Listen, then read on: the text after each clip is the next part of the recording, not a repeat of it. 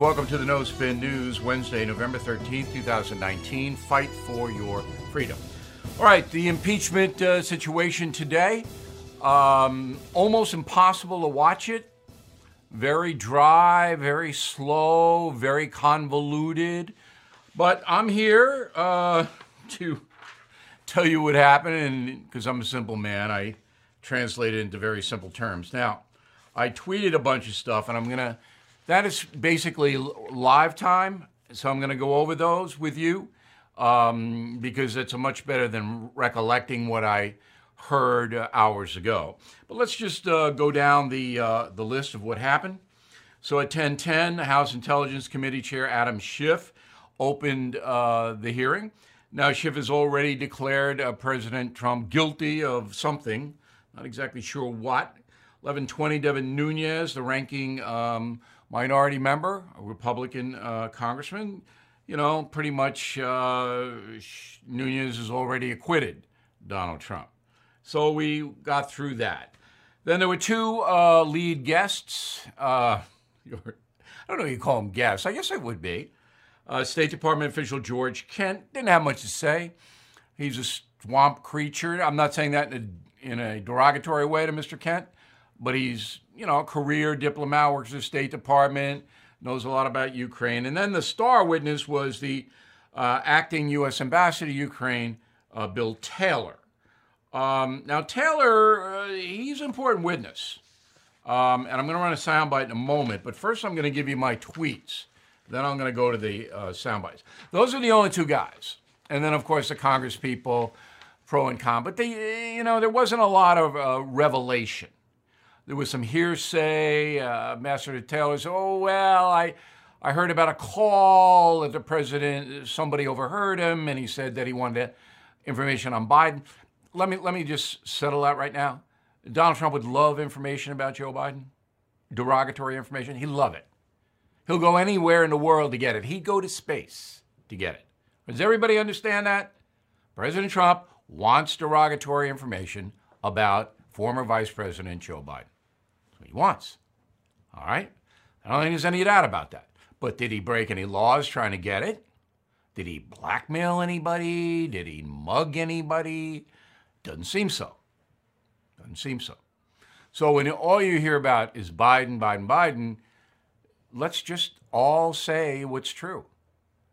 President Trump believes Joe Biden is corrupt. I have that in the United States of Trump, my book. That's not any bulletin. And he would like to have information that proves that for two reasons. Because he's obsessed with the 2016 election and believes the Obama administration did a lot of bad things, and that's why Attorney General uh, Barr is investigating it. And two, he wants to eliminate Biden from the uh, presidential race. That's it. Now, if I were president, would I want information about a political opponent who may be corrupt? Yeah, I would. Would I ask a sitting president of another country if I believe that that person may have been involved in corruption in that country to find out? Yeah, I would. And you would too.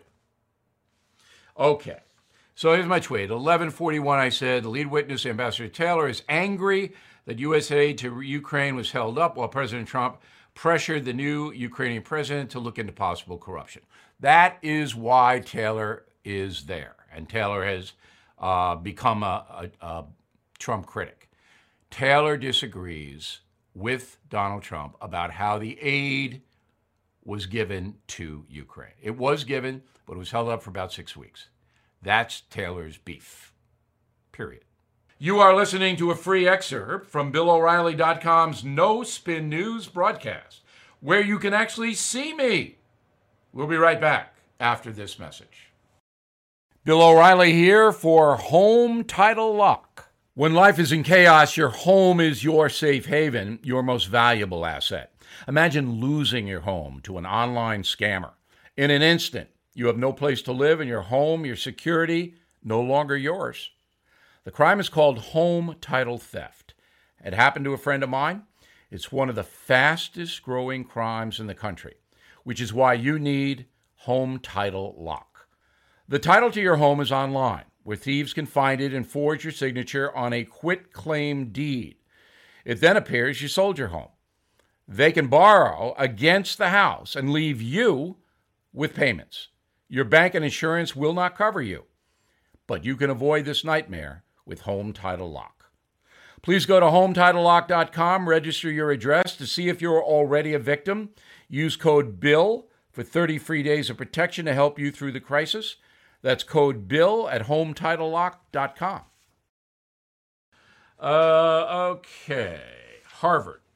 Now, some of you know I uh, received a master's degree uh, from the Kennedy School of Government at Harvard, and when I went there, I learned a lot, and I had a good time, and I liked it. Now it's crazy land. It is. And this is what happens when you put a bad president in charge of a university. It happened to Marist College, my undergrad. Uh, they, they hired this idiot from Chicago. He destroyed the whole place in less than three years. That's what happens. Same thing happened at Harvard. They got no leadership in there. So the student council voted 1513 to condemn the Harvard Crimson, which is a, the newspaper. And it's good. Those kids know what they're doing there. All right? It's a good college paper. So all the Crimson did was they covered uh, a group called Act on a Dream, which wants every illegal alien legalized, no border protections, none of that. They covered a demonstration um, that said abolish ICE. Of course, that's what the loons are going to say. So they called ICE, the Harvard Crimson reporters, to get a comment. This is why the Harvard student government's condemning the newspaper. Now, if I were the newspaper, I would rip up the uh, student government. I, I would just, you know, take a weapon to them symbolically, not literally. You are listening to a free excerpt from BillO'Reilly.com's No Spin News broadcast, where you can actually see me. We'll be right back after this message. All right, here's the final thought of the day. Do you hate anybody? I mean, really wish them ill? That's what hatred is. If you want another human being to suffer because of whatever reason. And surely uh, some of the anti Trump people want Donald Trump to suffer. No doubt about it. That's hate. So as a Christian, you're not allowed to hate. Um, but, you know, there are exceptions, as there are in every religion and every doctrine. So if you're fighting the Nazis and they're exterminating innocent people, uh, you hate them and you want to destroy them. You want to hurt them. Okay, that's not a sin. But if somebody injures you and you're harboring a grudge, you got to look at it. You got to step back and look at it. Now, sometimes hatred is warranted. I try to stay away from that, but I got to confess, sometimes I fail. There have been people who have harmed me and my family grievously. And I try not to think about them unless I can do something about the harm. And then I'll do that. But I try not to dwell on that. But it's natural human emotion. Now, people say, well, you're a Christian, you have to forgive, like Jesus did on the cross. Father, forgive them. They know not what they do. Problem is, these people knew what they were doing. They bore false witness, or they attacked me in a way that was meant to cause harm.